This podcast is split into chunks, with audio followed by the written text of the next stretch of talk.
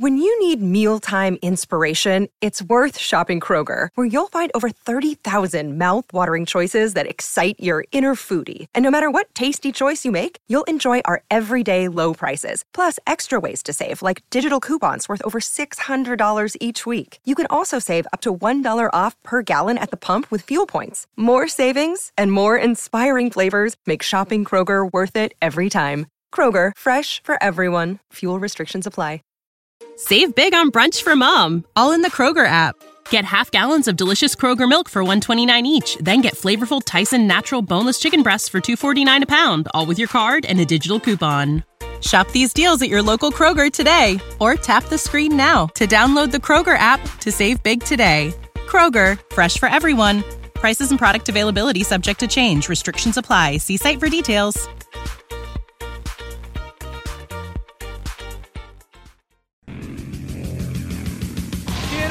Best wrestling in the whole world. Oh shit! It's Vince Russo! Whoa, whoa, whoa! Hold your horses there, uh, Mr. Nerd, is it? That's it. Welcome everybody to You've Got to Be Kidding Me, episode number seven from December 2002. My name is Garrett Kidney, and I'm joined as always by my lovely, wonderful co-host Liam Jones. Liam, hello. I thought you were gonna call me your wife then. Listen, if you want to be, I wouldn't object. we're, we're podcasting husband and wife. you are my podcasting wife. Great. I do speak into a microphone to you for, on average, like four hours a week. So Funnily enough, it's less than like it was in our proto years of us talking to each other when we would speak literally eight hours straight a day playing Overwatch with people. like we did some very, very long TEW sessions. when I was living on campus at university and there was like no reason for me to be up the next day and it would literally go from like 10 to 5 a.m. we booked like like two years worth of TEW in a single night. Even like, and people who play TW will know how like fucking ridiculous this is. We would do um, WWE brands and having, you know, two shows a week that were two hours long and then a pay per view, and we'd get through like four months in one session.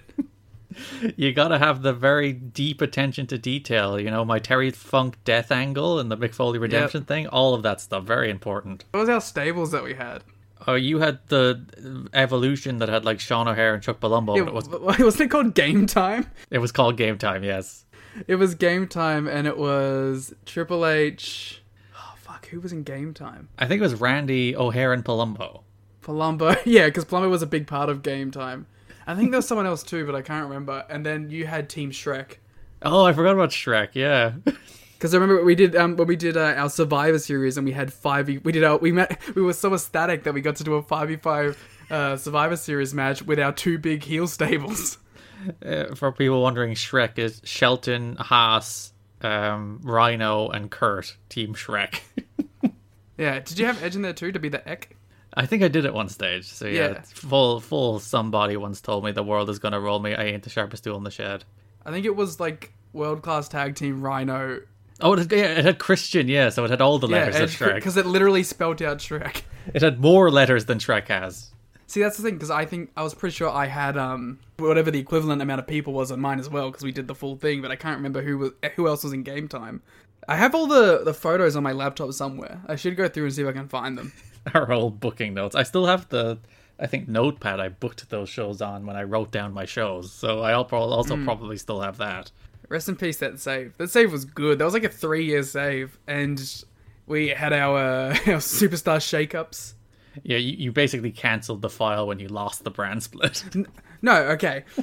you played like a little bitch, first of all. Like, that's what I'm saying right now. We have the rule where it's like, oh, your champions can't be drafted. Then you'd purposely just stack up all of your champions with guys you didn't want to lose. yeah, I put the tag belts on Randy and Kurt so that you couldn't draft them. Yeah.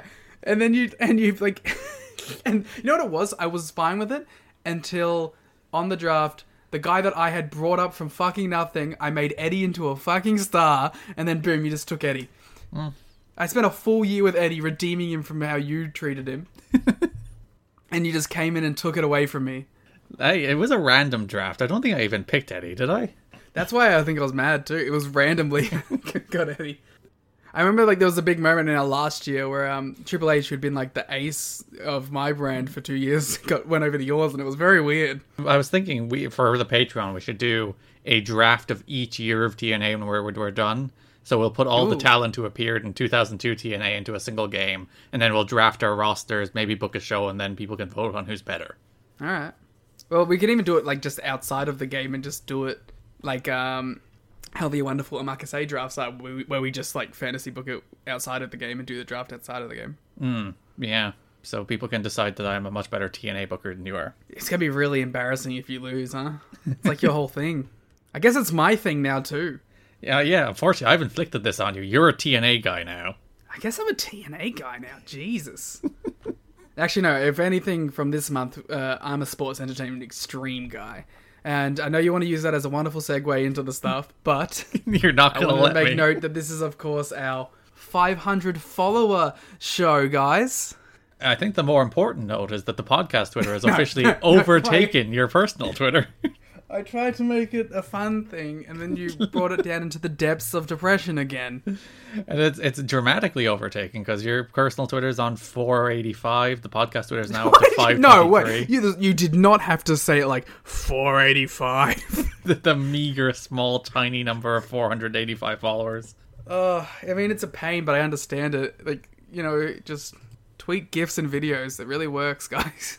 Yeah, especially if you find like a little niche that people aren't serving. Like mine was TNA. Like people weren't doing TNA clips, so I would post TNA clips, and they would do really well. And now it's it's not even like the thing people know me for anymore on the internet, which is kind And of now they know you as the the guy who hates WWE. yes, which in fairness is a personality I'm equally on board with. So mm. That- that's, the, that's the thing is though, if I just stuck to Joshi, I feel like I'd do way better because all my Joshi tweets bang.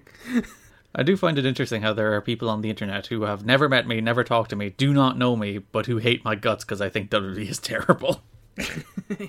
like viscerally detest me because there's some people who's like another shit take from Garrett Kidney, and I'm like, I don't even know who you are. You've gotten to that stage now where it's just. But the, the real thing will be like if one of your tweets get like sent to me from someone who doesn't know about the connection at all. That'll be like the the moment. oh, that that actually happened to me with a college friend recently, where he just DM'd me on Twitter. I haven't talked to him in years, and he's just like, "Oh, one of your tweets popped up in my Reddit feed." it's like what? Shout outs to the Reddit. We love the Reddit. Yes, I wonder. I don't think the Reddit have ever mentioned our podcast. So do we love the They Reddit? mentioned Wednesday War Games. Well, they probably hated our NXT takes. Yeah, it was. It was. Uh, first of all, they thought we were Joe and Rich, which was uh, very funny at the start, and because we sound exactly like them. Mm. and then it was really funny because the first, like the, the the original post was like, "Oh man, these guys always shit on NXT and love AEW," and then one of the ones in the comments was like, "Oh man, I hate these guys. They always talk about NXT being great and shit on AEW." I was like, oh, "Wait a minute, We can never win. it's in the same thread." Uh, and who? Listen, we, we are now a week before NXT is rebranded. So who was right here? yeah, we're gonna start covering the new NXT, obviously. NXT 2.0, baby. They're actually calling it NXT 2.0, even though it should be 3, 3.0. really? Yeah, they they said I- NXT 2.0 on SmackDown, That's really funny. which means they're bringing back Ever Rise. they wish they could. Hmm. Did you see the the media scrums where like someone was like, "Oh, you know, Cole's the first big NXT poach," and Tony's like, "How dare you? Put some respect on 2.0's name." Hey, what about Tay Conti? Hey, I'm saying you didn't jump in for Tay Conti's defense. Yeah. So can I finally be a segue? I mean, I, I've done eight minutes. you might you might as well move on to something related. Like I, I keep forgetting that, like you know, this is a a real deal podcast now. like it's not just talk 30 minutes about Gamescom and then we go into our NXT thoughts for five minutes anymore. Listen, if you want to talk about Gamescom, you can talk about Gamescom. Do you have anything to say about Gamescom? Um, the PlayStation uh, stream was like the best one in a while. It would be nice if they showed any of the games that looked good. I mean, I'm I'm I'm equally as happy with something like that Wolverine announcement because like it's Insomniac and it's gonna be good regardless. Yeah, but it's going to be like three years away. Like that's the thing, PlayStation, and it works for them, so I understand why they do it. But they did this in like 2015 as well, where they're like, "Oh, we're doing God of War, we're doing The Last Guardian, we're doing all these games," and then like every showcase for the next four years are those same like five games on a loop. And And it's going to be the same thing now, it's like the next showcase is just going to be, and now we have another um, update on Insomniac's Wolverine. And also Devil May Cry 6. hey, that's an Xbox reveal. That's don't Xbox usually have the DMC marketing? they they had it from DMC 5. Yeah, so uh, if you're gonna get an, a, a freaking DMC reveal, it's probably gonna be from one the wonderful Phil Spencer. I got some beef with PlayStation. Oh, go on. Do you have a PS5? Are you trying to get a PS5? Um, if we get enough Patreon subscribers, I'll get myself a PS5. Patreon.com slash kidding me, or if you'd prefer, tnachat.com. Get to the same place. if you would like to subscribe on Patreon to help Liam buy a PS5. Yeah, please. I, I really need it. No, uh, my main gripe with them right now is I tried the PlayStation Now service, right? It didn't work at all. It wouldn't even let me log in to the app. That's the streaming thing, isn't it? Yeah. Uh, and it's like, I would have liked to have done that because there's a lot of PlayStation games I would like to actually play, but can't because I don't have a TV. So I assume your internet's not good enough for it? No, it's not the internet, it's the app. Oh, it just doesn't work? It just doesn't work. nice. Yeah. Yeah, well, the reason I wanted to go on the, the PlayStation Now service is because I wanted to play the first God of War that I never got around to. I The assume that. first of the remake. Yeah, I was going to say 2018 instead of like the 2003 game.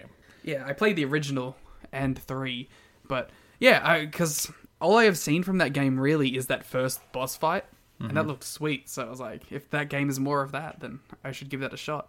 I think that's about as far as I did play in that game. A little further, I went past the first boss fight, but I'll get to it. It's and especially since like you know now that game is like an eight dollar game, I might as well try and track it down at some point. But yeah, can't play it uh, on the PlayStation now, so I'm pretty sure it's in the PS Plus thing on PS5, isn't it? The PlayStation Collection deal. Isn't God of War in that? probably. Feels like it should be if it's not. Well, I don't have a PS5, so I can't confirm nor deny. I haven't turned my PS5 on in like three months. You should send it to me so I can play God of War, then I'll send it back. All right, we'll get into things. We are talking about TNA in December 2002, the final month of 2002, of course. so End of the year. We're wrapping up the year, indeed. So there's actually not a ton of notes from this month. I'd imagine because it's December and nothing's happening. So they're just going through the motions. So there's a, a couple small things, but there's not a, a there's not like a big story to cover this month, which is almost kind of refreshing that they're settled into the now we're just the company running shows. There's not like a the the company's on the verge of going out of business or being bought out or some stupid big nonsense going on this month. Yeah, I was gonna say like I feel like we're gonna not have these big two and a half hour marathon podcast anymore, but I, I say that and then we had a show that had two weeks of TV of TV and we were like, oh, two hours still. Yeah, uh, it is worth noting there is only three weekly pay per views this month because the Wednesdays would have fallen on Christmas Day and New Year's Day, and TNA aren't monsters, so they gave everybody the day off. So there's only shows on December 4th, 11th, and 18th before they take the 25th off for Christmas. I hope uh, on the first show of January, Russo comes out and he's like, the TNA office, they didn't want to pay them on Christmas and they didn't want to pay them on New Year's, so they're about to fuck.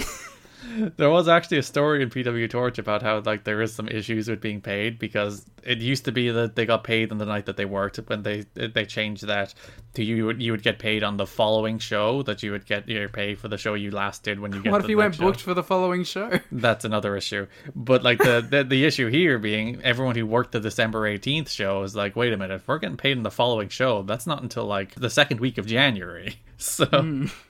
And this is probably like a lot of these guys' best paydays too. yeah, so they were like, hey, mail out our checks. And they said, no. You'll get your money in January. Uh, yeah, they launched a new logo, which you would have seen on the show. Uh, it's actually not prominently featured on the show until January because they incorporated it into an angle. We'll talk about getting rid of the old logos. But yeah, the the red and gold logo that I know you love so much. It's the best logo in wrestling history. I'm so happy to see it. In fact, I went and watched like the first 30 minutes of the first January show already, and I'm like, I'm all in. I love this show. It's just from this new aesthetic, I I have fallen in love with the show now. Just from the logo. it's perfect. Like this, that, that it, like, come on, you have to recognize this. This is, it's such like a perfect wrestling look. I don't think that's my favorite version of the red logo though. Yeah, that I also think that's fair. Because there's like the one that has the way more like yellow in it that Hmm. I'm thinking of too. That's probably the best version of it. But like this is this is this is the reason I like TNA. This damn logo. They finally gotten rid of the old school NWA blocky letters. You know Russo hated that logo, right? Yeah, well, he did tear it down with an axe, so. But yeah, we got a nice little Easter egg for the new logo on these shows where you can see it on posters in the background. Yeah, and it is weird that like they launched the new website with the new logo because the big thing was uh, the the people who made the logo were actually suing the company, which we mentioned a couple of weeks ago. so that's the reason they wanted to change the logo. There was a story about how they weren't doing much merchandise at the time. AJ Styles was the only person who had a T-shirt because they were afraid of putting their logo on the T-shirt and then being sued. So that's a, a big reason why they weren't doing much merch. That's the reason they changed their logo only six months in because they they were in a lawsuit over the current one. So might as well move on to a new one. And what a one they moved on to. Yes, the what would be the, the the defining TNA logo, that red color scheme. And uh, you know, I think it's just, and I know it's not. This isn't fucking the best analysis in the world, but it's like there's an X in it too because of the X division being the main prominent thing of this company, huh? Huh? Whoa!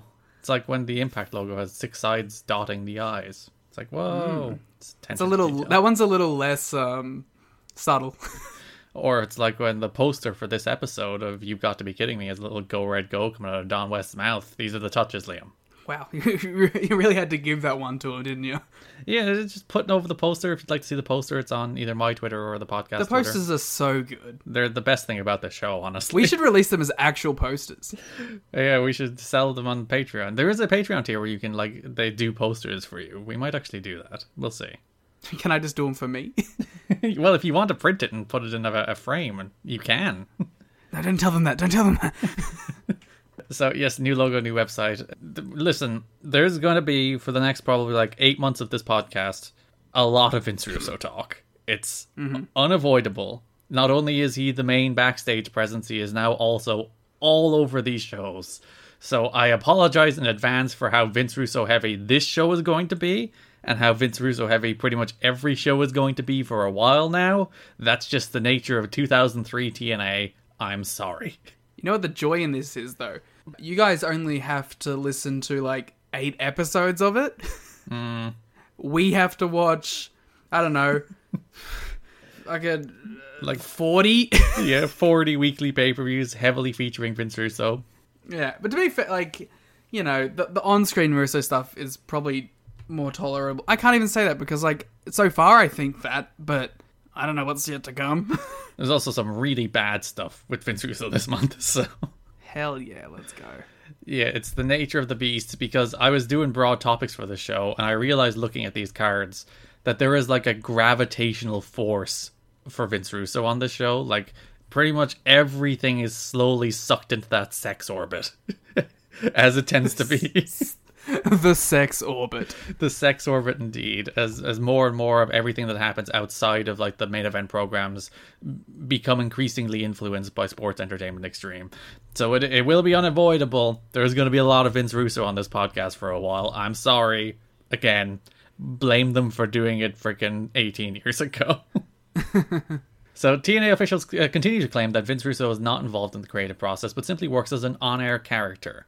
The company claims that Russo has not been involved in booking matters since the company went on a three-week hiatus in September. Now, if you remember, the last note we had in on the November episode was a note from Jerry Jarrett in his book about how a lot of the content on the first episode of TNA in December, the December fourth episode, was particularly influenced by Jeff or Jeff Jarrett and Vince Russo.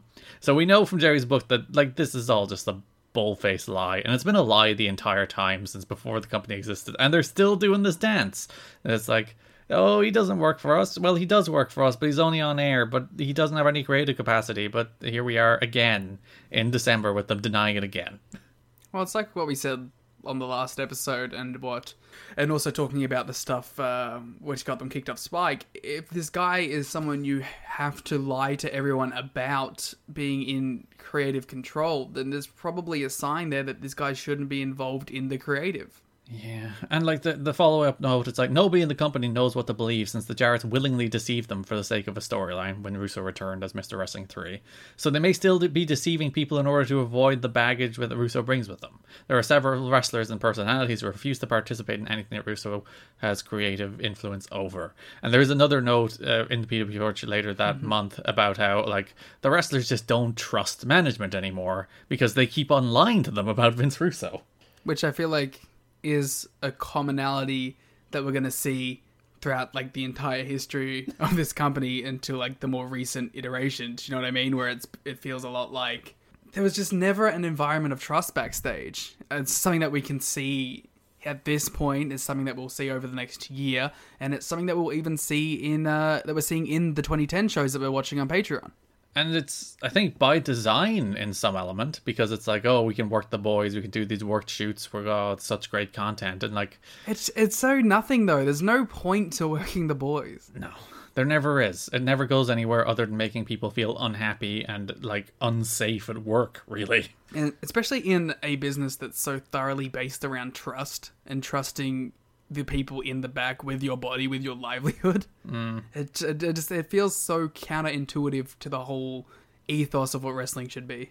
There's another fun note. The TNA auction lists us uh, for sale a day working with Vince Russo on production. this, despite the fact, of course, that they're saying he is only an on-air character. Coming soon to the you got to be kidding me auction, working uh, working with Garrett in production, where you get to edit the show for us. Yeah, I'll, I'll sit here while you do all the work of editing our two hours into a tight, pithy one hour forty.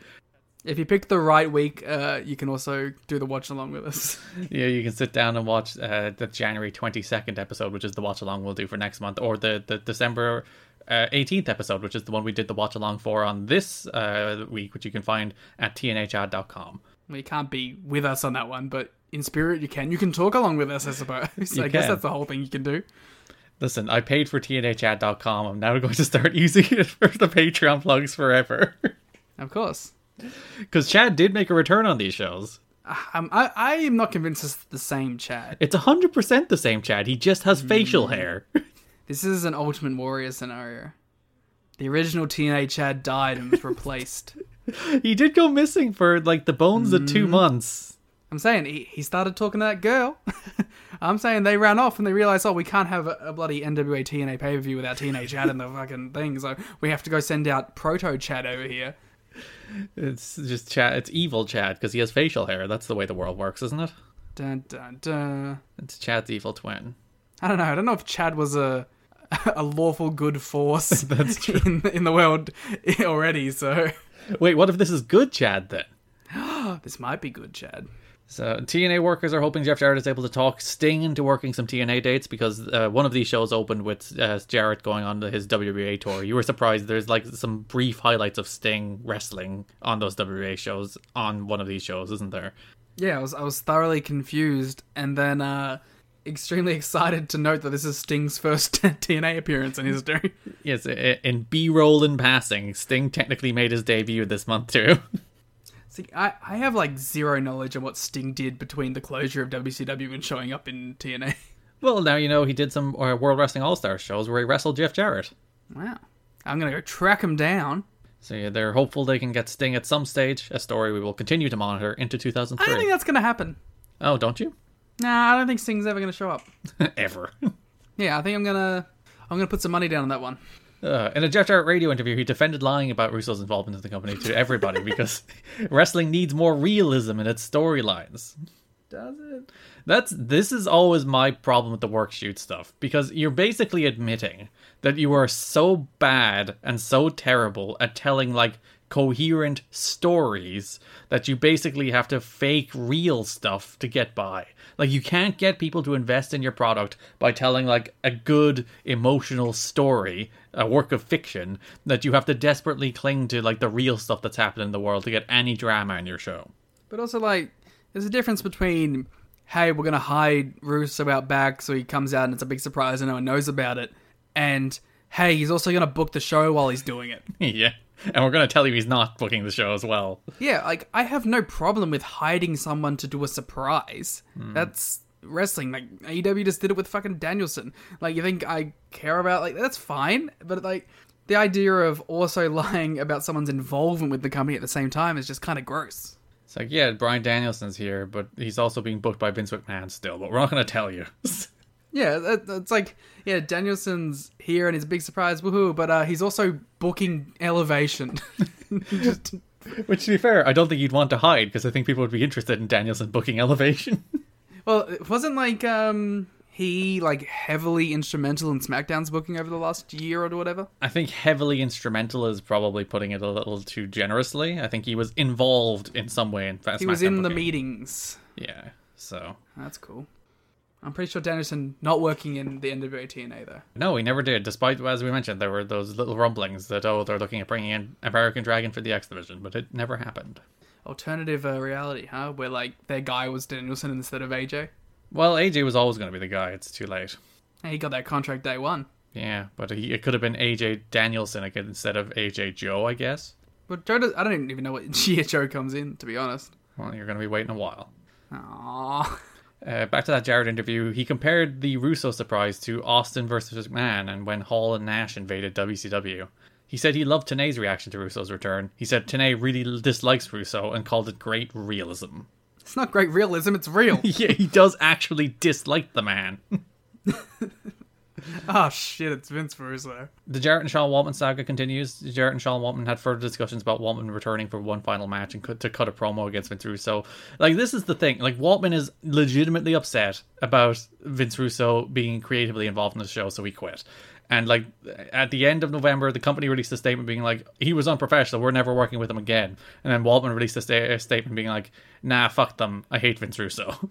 so their instinct again is still to be like, "We need to get Waltman in. It'll be such a good promo. It'll be such good realism, quote unquote, for him to finally come in and cut this promo." Whereas apparently Waltman wasn't interested in expressing his honest disdain for Russo if that meant him helping get over in the current storyline. So he didn't want to get Russo over because he doesn't like the man. Fair enough. I, I I honestly respect uh, Waltman for sticking to his guns because he could have just come back for the money and done the shot, you know. Yeah, I, I was wrong last week when I said it, it was 2005 when he last returned. He did do a one shot in 03. So it, it- it's like six months down the line, so it's nowhere near this, and very little to do with Russo. But yeah, he doesn't return. Well, he basically never returns full time to the company, I guess, but doesn't return consistently to the Uh, company. excuse me, he won his contract in 2010. I've been watching. Yeah, my sincere apologies, yes. But the 2005 is when he makes his consistent return. Uh, later in the month, again, the company's also expressed interest in working with Sean Waltman again, but no deal has been reached. Waltman wanted to get in with New Japan, even though that never happened, but apparently he was tight with the office, but apparently not that tight. Uh, yeah, he's a he's a friend, but he's he's not, he's not getting the invite over, you know. No. He would, like, who was in oh, 2002 New Japan? Who would he been working with? Liger. hey, Waltman and Liger would have been a good match. I mean, maybe Otani. I don't know. Uh, that this is the era of New Japan I'm not the most well versed in. But it does fascinate me. As I said, they released that statement at the, at the end of November, being like, "We don't want to work with them anymore. We hate them." And then, like, d- d- before, like, we'll talk about it later. But Jarrett kind of buries them on one of these shows. But then the entire month, they're just like, "Oh, we want to get him back. We really want to get him back, so we can cut this promo on Vince Russo. It'll be good shit." I don't even think it would have been that good as shit, you know. No, it would have been the same because the whole idea was to get like guest people coming in every week to cut this promo on Russo, like Piper does it in the show, which we'll talk about. But the whole idea was to get multiple people people in to talk about how they really hated Vince Russo, and it would be shoot promos every week with people talking from the heart. Great, that's, that's the content I love to see on my total non-stop action. Yes, indeed, all the talking and shooting. Crystal Ball was backstage at the pay per view uh, for the first time in several weeks. They're cutting costs. He's appa- apparently trying to sell the show to a major network. Fun little note Jerry Jarrett was apparently extremely frustrated with how tight the budget was, which a lot of people noted that Jerry Jarrett has been famously tight with budgets of wrestling companies he's run through the years, so she was on the other foot. Yeah, well, you know, it's not his money anymore. Of course, he's going to try and get more budget. yeah, he's spending Panda mo- uh, Panda's money, so it's just like, I mean, isn't that literally what you'd be doing? Like, I don't have to like front the bill for this. I'm obviously going to try and get more money for the show. yeah, that's a very good point. It's like, it's not out of my pocket anymore, so of course I'm going to push to try and get Goldberg money. Yeah, well, why wouldn't you? That's just business. Yeah. TNA officials have expressed interest in using Mike Awesome, Fuck yes. so you can look forward to that. Hope so. BG James apologized for his gay slur in a production meeting. I mean, cool. what do you want, man? BG James. like BG's lame, am I right? Got him. And there was there was no actual news story about this in December, but I felt it was worth mentioning. What's wrong? I literally almost died because I read the Bruce news. But yeah, Bruce is done with TNA. He he has no more matches in the history of TNA. He claims TNA didn't want to use him anymore after he got injured, got his face smashed by a, a bot split leg moonsault by Sonny Siaki while wrestling in Finland. I'm devastated. I had no clue. So like we built that entire thing last month about him turning in multiple senses and abandoning the Bruce character and being Alan Funk, never seen again. Holy shit. I can't believe I actually almost died because of that. yeah, you really reacted viscerally to that news. I like choked on my own tongue. I was gasping so abruptly. Yeah. So yeah, Bruce done, gone forever. That's disappointing. Uh, let's do a little Bruce retrospective here. Mm-hmm. Uh, despite the problematic and terrible segments at times, Yes. as a worker, I thought Bruce was one of the most enjoyable parts of these shows. Uh, I I was legitimately a big fan of all the stuff with Bruce and um, well, not all the stuff, but the in work, in ring work of Bruce was great. And yeah, like I was saying before, Rainbow Express was weirdly like one of the best tag teams in the company history for a while there. So yeah, I'm bummed to see uh to see old Bruce go, but at least maybe this will tone down the homophobia. There was zero homophobia, I believe, on all of these shows, which is quite refreshing. Yeah, so that's a nice change of pace, I guess. There was, oh no, you know what it was? They traded away the homophobia for a lot more assaulting women. Yes, in many different ways. Um, I also believe that's the end of Lenny Lane and TNA. After that big comeback. Yeah, he did his big comeback. He he got the gay character back, and then they fired him. Uh, well, you know, uh, good workers, but I'm not gonna be missing the segments themselves. I'm, I'm pretty sure. you just did like two minutes on how you loved Bruce so much. Yeah, I love Bruce.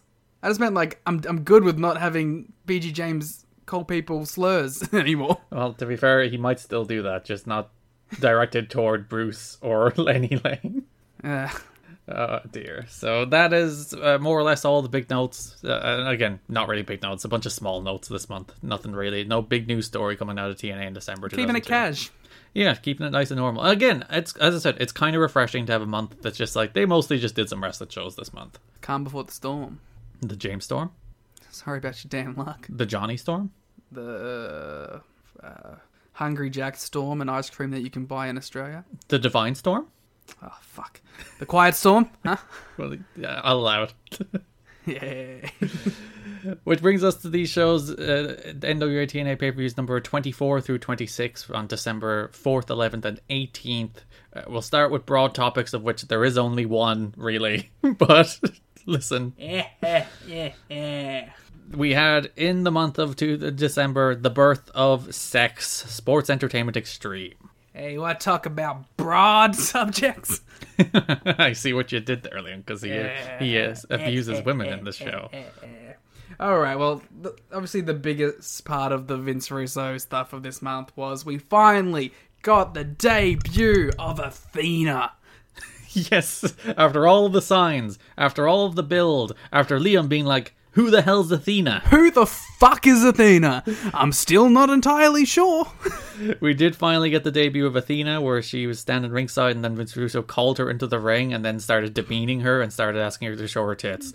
Um, It just harassed her immediately, and it was like this person that was like so over. It was like we're not even going to try to do anything meaningful with her. we're just going to use her as a prop. We're going to get heat off her, brother. Ugh. To be fair, she does then bring the Road Warriors to TNA. So yeah, Road Warrior Athena. what they really didn't know is Athena is clearly very well connected, and it's like, you gonna mess with me? I'm gonna bring the Road Warriors to beat up your nerds. Mm, and you know what? That rules. I I don't I don't I don't know if the Road Warriors are even going to show up ever again. So It's a very fun thing if you go watch our, our watch along of that show. Liam's reaction to the Road Warriors just randomly showing up during a tag team match is, is quite good. Uh, maybe I'll put it together with the reaction in the video and post it to the Twitter. Because like the, the match is just this random AMW against Harris Bros against New Church uh, three way tag, and they're just doing their match, working away. Then Athena runs out to confront the Harris brothers for a segment we'll talk about in a second, and then just the Road Warriors show up. It's just the Road Warriors, and they kick ass. They do a Doomsday device. Hawk does a giant splash off the top. They cut a promo about how Vince Russo is shit, and that's it. It's the Road Warriors. What more do you want? Sounds like a perfect Wednesday to me. The, the asylum is not known as a particularly interested crowd at the best of times. I don't like people don't get pops for their entrance in this company. You know. Yeah, no. Well, also, can you blame them? Like they see the same people every week doing the same shit. So Indeed, but when the Road Warriors came out, that crowd went nuts. yeah, that was um felt like a big a big moment. But again, I'm pretty sure I'm never going to see them again. So Well, you'll be wrong about that. You'll see them in January. Spoilers. Then you'll never see them again. no, you'll you'll see Animal again, but not Hawk. Just kind of sad to think about, but still. So yeah, we had the debut of Sex. So on the December fourth show, I'm so excited. the December fourth, two thousand two show opened with the debut of Rowdy Roddy Piper. And some guy. Bart Sawyer, I looked this up because he's not addressed. Roddy Piper just randomly calls him like the future of the business. So that's Bart Sawyer. He's like a local indie guy who had to retire in 2004 because he had a stroke. But there you go. Well, shout out Bart Sawyer. So even though Roddy Piper called him the future of the business, it went nowhere. So this promo, It's a bit rough. listen, that that's the way this work company works. Roddy Piper's like, "You're the best," and then he's never seen it. I think he does one match in 04. So like two years later, they're like, uh, "Yeah, we'll bring that guy Roddy Piper called good back." Okay. I was gonna say, um, well, to be fair, Mike Tenay does the same thing like the next week, and I'm like, I don't think they have the future of business, Mike. So Roddy Piper comes to the ring. Roddy Piper's here as part of his book tour. He's written a new book, so he's promoting his book. So he's cutting a promo about how Vince Russo has killed wrestling and how he's there defending traditional wrestling and Vince Russo's inventing sports entertainment and he's killed the business. And then things take a turn as Roddy Piper decides to mention that Vince Russo's style of wrestling is what killed Owen Hart Woof. and the crowd goes very quiet. The crowd is very confused. The crowd is like very enthusiastic otherwise about like he's Roddy Piper, a legitimate pro wrestling legend, a, like a legitimate A tier star right here in the NWA TNA. And then Roddy Piper says that line about Owen Hart, and people are kind of confused and uh, a, a little kind of in shock that he would say something like that. And I do kind of get what he was going for that like that brand of entertainment that led to the the Blue Blazer character that led to the Blue Blazer entrance instead of letting Owen be a wrestler. Like I I see what his point is there, but That sports entertainment ideals in Mm. a roundabout way may have informed decisions that led to the untimely death of Owen Hart. Yeah, and I don't think there's any way you can make that point without it seeming in poor taste, especially while cutting a pro promo on a pro wrestling show. And like that, I think that is the thing. Like if Roddy Piper, because he, he I think he talked about wrestler debts in his book. He had a shirt on his back about wrestler debts. Like a big thing he was talking about is that too many wrestlers are taken before their time, which is a perfectly entirely fair point to make. That thankfully, I think we live in a wrestling world where fewer and fewer young wrestlers are taken before their time, and that's very good that the wrestling industry has has moved on from all the wrestlers dying in their 30s and 40s in very tragic fashion. But there is no way you can link that to the dumb sports entertainment extreme story without it seeming extremely distasteful. And it's just like I don't know what does it really add to any of this too? Because uh, in the context of doing this sort of promo in a ring as a part of a show, it kind of demeans the things you're saying. Like if this is something you talk about in your book, I can understand like where you're coming from. You have a very valid point to be making, but to bring this kind of stuff into the ring to pursue a storyline and to especially a storyline that's just with Vince Russo's group which is called Sex. It just feels like I don't know a little um distasteful a little unwarranted and obviously something that didn't go down well with the crowd there because this obviously didn't garner much of a reaction. It was more confusion and even like uh Piper started getting booed. Yeah. When um he was bringing up too. So it's like clearly the the crowd wasn't into this at all, and it leaves me. I don't know how people backstage could have seen this segment, seen the reaction or lack thereof that it received, and gone, yeah, we need to do this weekly with more people. They need to come out here and do shoot interviews about Vince Russo because it died a death didn't do well, didn't uh, bring the storyline forward in any meaningful way. There was really nothing that came from this, so it's, uh, yeah, I just I don't see how this is the the idea of like, yeah, this is how we're gonna get the Vince Russo stuff over. Because like I get doing the Vince Russo stuff from a, a storyline perspective because you know as an on-screen thing it works and obviously the crowd's somewhat into that. But bringing back um these shoot segments, it just feels like an unnecessary addition, which is going to muddy the waters of a very simple story and also make it a little too real at times, and then not kind of the reaction that you want. Yeah, and like they mentioned after the show that like obviously this wasn't a scripted line. We didn't tell him to go out there and mention Owen Hart, and like by all accounts, Russo coming out to confront him like was quote unquote a, a shoot, as much as a shoot you can get in this worked shoot company that like Vince Russo. I'm doing a bunch of air quotations right now. Mm-hmm. I did quite enjoy the moment where Roddy Piper refused to give him the microphone and refused to allow him to speak. Good, good stuff. It's like, it's like, what are you gonna do? yeah. When you send people out there without like guidelines on what to say, without like here's the story we're trying to tell, just say you don't like Vince Russo, go out there and tell us why. This is the kind of stuff you get, and this is not the first time TNA has had to disavow a comment or something that has happened on the show. We had last month the BG James gay slur. We had like two months before that the Harris Brothers T-shirt, and like each time, I like I I would believe that they did not send like Ron Harris out there with that T-shirt. They did not send BG James out there to say the gay slur, but they did send BG James out there to treat a gay man as a heel he should beat up, and they did send Roddy Piper out here to cut a promo on Vince Russo about how he really feels. And this is what happens. Uh, like you just get things that shouldn't happen and have no place on a wrestling show if you give up that much control. And the, like you're just running a sloppy shop at that stage. And also clearly there's there's no ability to learn from any of this being shown No. because the same things just keep happening over and over again. It's like it's one thing if something bad happens and then you you take it on board, adapt to it and move on from it, you know what I mean? Like mm-hmm. that's a whole different thing. To just keep making the same mistakes over and over again is fucking stupid. I was gonna do the whole uh, Far Cry 3 insanity bit, and then I was like, no, it's fucking and a really dated reference now. It's just dumb. It's fucking stupid, and you should be able to learn from these things. And maybe that's just you know a bit of. but the, the thing is, though, it's like, am I completely 100% sold that any of this was actually a shoot? Mm. It's like I don't know. This company is real confusing with that, and could I believe that they all talked about it beforehand and said, "Yeah, let's go make these points"? Yes, I could 100% believe that. Could I even believe that they knew about the shirt and didn't give a fuck? I can believe that too.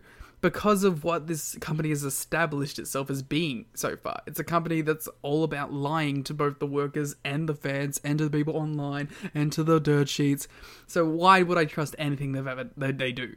Why would I give them the benefit of the doubt on anything they do? Because even Piper's appearance was a surprise. Like by all accounts, you see the, the that show opens with Mike Tenay and Don West just doing their standard intro, and then Piper's music hits. By all accounts, Mike Tenay didn't know. Like in the format of that show, uh, the segment was listed as something like you know uh, uh, unlisted surprise or something like that. That like surprise was coming. So like they knew something was in that segment. They they didn't know who, and then Piper just walked out. So like, why are you working your announcers? Why are you working anyone involved in the show? every single person like involved in the show except for like a, a, small group of people didn't know piper was there and what does that serve it's like oh it's a big surprise but you're also you didn't sell any pay-per-views good job Yeah, and again, I think there's a whole added thing about pay per view versus TV and the value of doing surprises. It's like I get doing it on TV, but you're trying to get people to pay for this shit weekly. I think that the, that's the problem too is they don't treat these like weekly pay per views; they treat them like television, mm-hmm. and even to the point where fucking Russo in one of his promos called it TV. yep It's like, well, then you can you immediately tell like that's the the mindset they're going in when booking these shows is that they're treating these like television. I did like a fun note that Piper was in Nashville on that particular day because he was dropping off his tour bus after he was on a book tour. The tour bus, which belonged to Billy Ray Cyrus, Huh. Of Miley Cyrus's father and Achy Breaky Heart fame. Uh, Everyone knows who Billy Ray Cyrus is. Thank you. Yes, he's the father of Hannah Montana. Of course, that's where I knew him from. uh, I would love to be there for a, a Roddy Piper, Billy Ray Cyrus conversation. Pulls the bus up to Billy Ray Cyrus's house. It's like, oh, here to drop off the keys, Billy. Yeah, and they just talk. Oh, how was the book tour? yeah, it was good. Gonna go do this TNA thing tonight. Oh, here's my like 12 year old daughter, Miley. Oh, hello. You're gonna become like the biggest star in the world for a solid three year period. That's crazy. Yeah, because Piper knows he can pick those kind of stars. Oh, let's. Piper knows a star. Hmm. Yeah, like the I think the biggest issue with all these shoot promos is like Piper doesn't come back for a while. Like he, this isn't his only TNA appearance; he makes a few more. But like this was a one shot; he's in and out. So you do this thing where he cuts this promo on Russo, and like even if people are interested in this idea of Roddy Piper and Vince Russo going face to face, Piper's not here next week. Well, see, that's the problem too. When I was talking about before, is none of this is here to actually serve a story. Mm. It's just to get over the Russo perspective, which I feel like you don't need to do. I think you're complicating a simple ass story. And then it makes even less sense to do it as a surprise if he's not going to be back. Because it'd be one thing to be like, oh, Roddy Piper, big surprise debut, but then he's going to be there next week so you can see Roddy Piper every week. So then you tune in. But no, it's like, you didn't advertise him for his one appearance, so no one bought the show. And then he's not on the show after that, so no one bought the show. Maybe they were hoping that uh, people were going to think he's going to show up as a, a surprise again. And like I, I do think that was legitimately a selling point they tried to go for that like you never know who's going to show up on these shows, which I think is actually one of the more fun elements of the shows. But I think they would have sold more pay-per-views if they said, "Hey guys, Roddy Piper's going to be here." Especially, yeah, at the time, for sure. Uh, so later on that show, Vince Russo comes out because Roddy Piper did not let him do his rebuttal. So like there, there's a match, and then Russo Russo comes out the segment after that.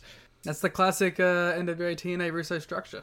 Yeah, they do it multiple times this month, where it's like Russo opening promo match, Russo second promo, Two matches, Russo back again, Russo backstage segment, Russo doing something in main event. That really is the structure of the show. chops down logo. So yeah, la- later in the show, he comes out and he starts cutting his his promo about how how dare Roddy Piper invoke the name of Owen Hart to beat him with as a with a stick, and then he creates formally Sports Entertainment Xtreme or Sex, if you will. Hell yeah, baby. Or as he says, Sports Entertainment Xtreme. Spell it out. Yeah, he doesn't even say the word sex, but. uh, I did find online a Sports Entertainment Xtreme T-shirt during the week, which I have since bought. Fuck you! I was the one who wanted to buy the Sports Entertainment Extreme t shirt. Listen, you got to get there quick. Ah, bastard. Now the proud owner of a sex shirt. I'm gonna bootleg it. we should make our own. Just steal the T-shirt. Yeah. Why not? Everyone does it now. this is the segment where Russo calls Athena into the ring and he starts demeaning her and says you're only tits and ass and not even uh, he starts mocking the size of her breasts and saying all she could should do to get attention in this industry is show off her boobs and yeah that's your your healthy dose of misogyny for the month This is the weakest sex show so far. Sex was much more prevalent and much stronger in the last two shows of the month. some weak ass sex going on here on December 4th Listen, and as a sex addict, I'm I'm just I'm gonna keep note of when the sex is good, and when the sex is bad. Get ready for eight shows of this. listen that's uh, again not our fault Just I mean, it's right there. You can't not do it. So yeah, uh, Russo cuts his promo. He's uh, the the thing. Like Russo clearly thinks he's the coolest guy on earth here, which I think makes it all the worse. I think you know, comparatively, he might be. he might just be the biggest. Like he's like a dirtbag uncle. Who like when you're eight and don't understand ethics, you're like, oh man, this guy's cool as hell. He drinks beer and drives cars. Yeah, and like there isn't a ton of really good promos on these shows, and like say what you will about the content of what he says, the delivery is also always quite good. Yeah, that's the problem too. It's like sometimes you and he'll have like these one-liners, and you'll be like, "Ooh, all right, that was that was pretty good," mm-hmm. and then you're like, "Damn it, no, don't praise him." And I think that's like the most frustrating thing about this entire angle. That like there is a version of this story that is probably really good and works really well. If they can like rein it in, if they're not doing all the work shoot stuff, if Russo is just this invading force trying to introduce this sleaze and debauchery to wrestling, and you get the likes of Piper and the likes of the Road Warriors standing up to him, being like, "No, that's not what wrestling is." But then so much of it is just like, all right, we're going to demean Athena and we're going to talk about Owen Hart and we're going to talk about what happened in WCW and we're going to talk about what happened in the WWF and all these behind the scenes antics. And that's where they just lose the thread. It's like now it's just not a story anymore, even if the core idea of the story actually isn't that bad. Yeah, that's what I was talking about when we were talking about the Piper segment. It's mm-hmm. just you have a very simple, effective story there, and you're muddling it up with a lot of stuff that doesn't matter. And like the, the strangest part is during this Russo promo where he's introducing sex, he talks again. listen, we were going to be saying the words When he's initiating sex.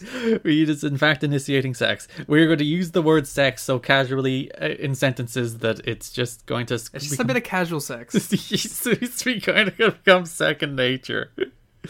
So like he's cutting this. Listen, you never want to come second with sex. God damn it.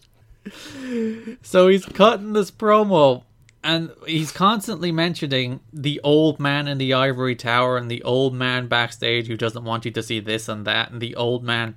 And again, like we've never seen Jerry on this show. In fact, there's a note in the P- in the Wrestling Observer that like Russo, Mike Tenay, and all these people are actively told never to say Jerry Jarrett's name.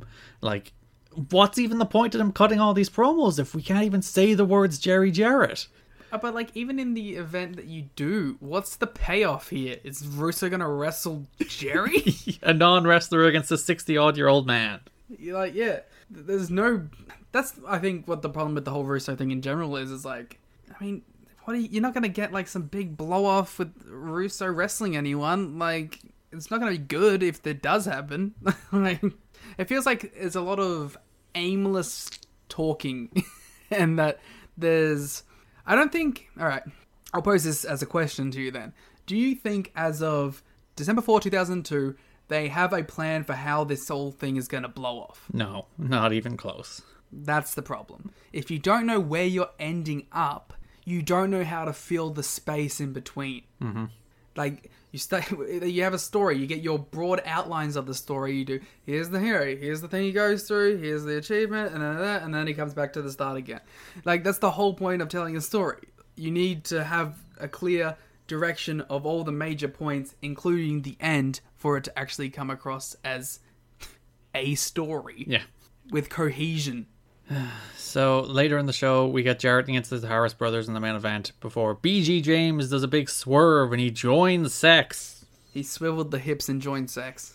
I cannot believe that we would have a swerve on this wrestling show. Though I guess it makes more sense, like given he hated Ron on all of these shows, then he comes out and he hits Ron with a chair. So it, I suppose it's consistent in a way. And you know, there was there was a, a decent amount of tension heading into it, where it's like, oh, you know, I'll I'll side with Jarrett because my dad asked me to. So it's like, oh, all right, at least. See, it's weird. It's like this is, isn't a company where you would expect like any levels of like nuance to anything, but it's like, oh, of course he wouldn't just like accept to be the tag partner of because like the WWE thing would have been like Jeff walks up to him backstage and says, "Hey, brother, I know we don't like each other, but we should team up tonight because, uh, Harris brothers they're bad," and they'd be like, "All right, blah blah blah," and then he swivel the hips. At least they went to the the extent of having like, well, why would he? Why would he team with Jarrett? Well, if he's that us, you know. yeah, why would he even go out there? Because yeah, the, the show is built around Bob Armstrong asking Jarrett Killings and BG to be like, "I want you to be my soldiers in this war against sex." Listen, we know Bob's not anti-sex. Look at all his kids. So Yeah. he's a hypocrite here. D- definitely like um the the rival of sex should have been abstinence and then make some giant acronym that show then ended, by the way, with Paul Bearer coming out.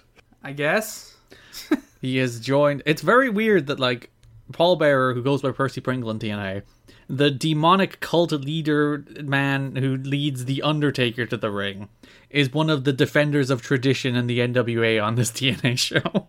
yep Don't think that makes a ton of sense, but listen, he's not around very long, so I guess we'll go with it. hey if I, if I get like one segment of him and james mitchell talking it'll all be worth it Yeah, it's weird. The Harris Bros, when they joined Sex, they got this problem about like how we've been held back. We're not given the opportunities we deserve here. It's like you lose most of your matches. What are you talking about? well that's the whole a point that we didn't even really get into with the whole vince uh, russo stuff is like every single one of these promos too they're like wwf this wcw that wwf this wcw wwf wcw wwf wcw and also this show sucks so it's like not only are we only going to talk about a company that doesn't exist a company that's way out of our league and then we're also going to say at every opportunity how bad the show is that you pay to see weekly. Not even a show you get for free weekly, a show you have to pay to watch weekly. Feels like a recipe for success. It feels like a recipe for fucking something. So, uh, what happened on the next show with sex? Uh, Tony Mamaluke defeat Jason Cross before sex. that is a sentence in the show notes. so yeah, the the big thing about this one is that Russo's not there, so like BG is the stand-in for Russo. But then it turns out Russo is there when he costs Hennig the the world title main Fucking swerve. which is a, a fun story because again they, they did the thing where they worked all of the fans and the audience for no reason whatsoever. So Russo was telling friends he was really mad on the, the December 11th show because Jarrett wanted to swerve everybody, so he had Russo sit in the car in the parking lot all night, so none of the wrestlers would know that he was there and he wasn't allowed out of his car and into the arena until the end of the show. I like how he couldn't even go to like a Waffle House and just eat something and then drive up and walk in. Jarrett's like, no, stay in the car. Like you can't leave the car. Somebody might see you outside, know that you're here, and we'd be lying. Go hang out with Billy Ray Cyrus for a bit. Jesus. Everybody knows when you're told somebody is not at a wrestling show, you know they're actually at the wrestling show. Like everybody knows this, but they were like, "Oh, we got to work not only the fans but the, the the the wrestlers again by pretending Russo isn't here tonight, and they'll all be shocked when he shows up." If this was happening in 2021, you know, you 100% know Russo would have faked a COVID thing Oh no! and been like, oh, I'm not on the show, I've got COVID, I can't be. And then he'd be like, ah, I'm here, I never had COVID. Doesn't even exist, ah. Don't know if he's an anti COVID guy. so then the last show of the month, there's once again a lot of sex. So Hell yeah. Sex up and down the card. Curt Hennig comes out to open the show because he's really mad about the fact that sex cost him the the world title match the week prior. Elix Skipper, Christopher Daniels, and Low Ki return to jo- officially join Sex, where then Vince Russo later Triple X. does a promo talking about how, like, oh, TNA didn't want to book around Low Ki's Zero One schedule. Which we know from earlier episodes of the podcast. Indeed. So they're incorporating fact into the story. It's almost like it's a worked shoot. Being as we are so heavily dissecting what's happening in the background of the show, little things like that I actually appreciate because I'm like, ha, I knew that. And it, like those are the kind of thing that like because wrestling always does work reality in in some ways because wrestling is like one third sports, one third scripted drama, one third reality TV. It's like those three genres mashed together into this weird mismatch of those ideas. I think the problems arise when it's two, you know, two of one thing and then one of another and none of the other thing. Mm, when they lose that balance and it just ends up being too much like not wrestling. But Yeah. So like there's always an element of reality. So when you include things like oh the company's too cheap to fly daniels in from from la because that's a, an expensive flight i like i'm okay with that kind of stuff. It's like yeah all right that gives like a character motivation as opposed to uh, something that's just like oh and daniels was screwed in wcw you know? I also think it's interesting to note that um, this is stuff that I think delivers better with 2021 eyes looking back than stuff I would have been watching at the time. Mm. I don't know if I'm watching like you know NWA TNA pay per view 26 live and I'm like, oh man, that, that's cool. I, but like actually you know doing it in a structure like this where we're we're digging deep into what's happening behind the scenes already. That's the kind of stuff I appreciate. But like if I didn't know the stuff, would I like these segments as much? Probably not. But I think I would still like them more than the wow wow WWF wow wow WCW wow wow wow wow wow stuff. well speaking of the wow wow stuff jarrett comes out Wow wow wow wow wow. it's literally the theme song There you go. So the big tension here is that well, Russo wants Jarrett to join Sex, but Jarrett is reluctant to join Sex. Uh, if you remember the NWA title match, Jarrett, uh, Russo revealed himself to be Mr. Wrestling 3 to cost Killings the title to have Jarrett win the title. Uh, on the December 11th show, Russo once again cost Hennig the title match to help Jarrett retain the title, and even Russo helped Jarrett retain against Killings in the, the title rematch. So Russo has been repeatedly helping Jarrett despite Jarrett's insistence that he doesn't want Russo's help. So here we go again. Jarrett comes out, he cuts a promo. Russo offers him the spot in sex. Jarrett turns it down hmm. and cuts a promo about how, like, oh, back in WCW, I, Goldberg and Shawn Michaels in WWF wanted to rip your guts out, but I talked them down. And it's all this, like, WCW and WWF insider baseball shite that nobody could possibly care about. And like, the thing is, like, you could almost forgive it if the crowd was going nuts for any of this, but as soon as the other companies are mentioned, they just don't give a shit hmm. anymore. They just completely, like, zone out. Yeah, like if, if it, when it's stuff that involves TNA, they're into it. Like it's like oh, sports and entertainment and TNA better than this wrestling show. Like people they they pop for that, but like as soon as you start deviating to, into the other company stuff beyond just like I'm gonna say the words D-Generation X and the crowd goes woo. Like beyond that, you're not getting anything from them either. Yeah, and it's it's so strange. Like the crowd reactions are so all over the place for everything that happens on these shows. Because if you go back to that Athena segment where he's like demeaning Athena, which he's meant to be getting heat for, because like he's a man being bullying and disrespecting a woman. Like when he's like, uh, "Do you want to see your tits?" Like some of the crowd are like, "Yeah." It's like, oh, That's the thing. Is like, well, from the start, you always knew there was gonna be that kind of dynamic with the the crowd being into the Russo stuff because he goes like, "You guys want to see fucking beating up women?" and the crowd goes, "Fuck yeah, we do." And the last major sex segment of the month. Low Ki, Daniels, and Skipper defeated Amazing Red in the SATs in the main event of the third show of the month, the December 18th pay per view. In honestly, probably one of the best matches in TNA history up to this point. Absolute fucking banger. It's just such a great match where it's like Low Ki, Daniels, and Skipper are back. Three exceptional wrestlers. Red and the SATs are like the perfect underdogs, and they just do this great match. It has one of the best heat segments I've ever seen in wrestling where they're working over Red. I was gonna say like you, you obviously have all of the X division high flying shenanigans that you'd hope, and you'd have the crisp the crispness of your Daniels and Key in there as well. But the thing that's most notable is just a tremendous heat segment on Red, where you are living and dying by it. And it helps that you know you got Don West climbing on top of the announce table and screaming in support of Red the entire time because you believe that it's legitimate. and You believe that this dude is like living and dying by Red right now because Red is his favorite restaurant in the whole fucking world. So you have that aspect playing into it too. But like just tremendously worked match this. Yeah, that Don West moment where he loses himself in the match as Red is like making his comeback and he's just chanting "Go Red, go!" He gets up on the announce table and he just emotionally loses himself in the match. Is such a wonderful moment that you don't see on commentary. You know, you normally do try to be like commentators are supposed to be the unbiased observers here who are supposed to call the match down the middle, as opposed to Don West who's just like this guy rules. I love him. This match rules. It's the best thing I've ever seen in my life. I'm just going to go bonkers for it. And he spent like the last ten minutes of the match standing on the announce table. Well, you know, you know what I think it is? I think bias on a face commentator can be endearing, mm-hmm. while bias on a heel commentator is annoying. And the the interesting thing is, like, they do bias in the heel commentator way more than they do bias in the face commentator. Because it's cheap. Mm. It's easy to do. To have, because to do it with a face commentator or announcer, you need to have goodwill with the audience. They need to be liked already. They need to be charming so that the so that the the crowd doesn't turn on them for being obviously biased. There's a whole lot more factors in doing it, and it only works for certain people. It works for Don West. It works for Mike Tenay. It works for Tony Schiavone.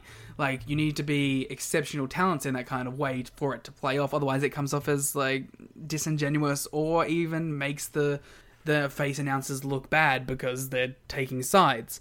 The problem, like, and the reason it's so abused with heel guys, is just you can have any dickhead out there say, "Oh, I don't like this guy." Hmm.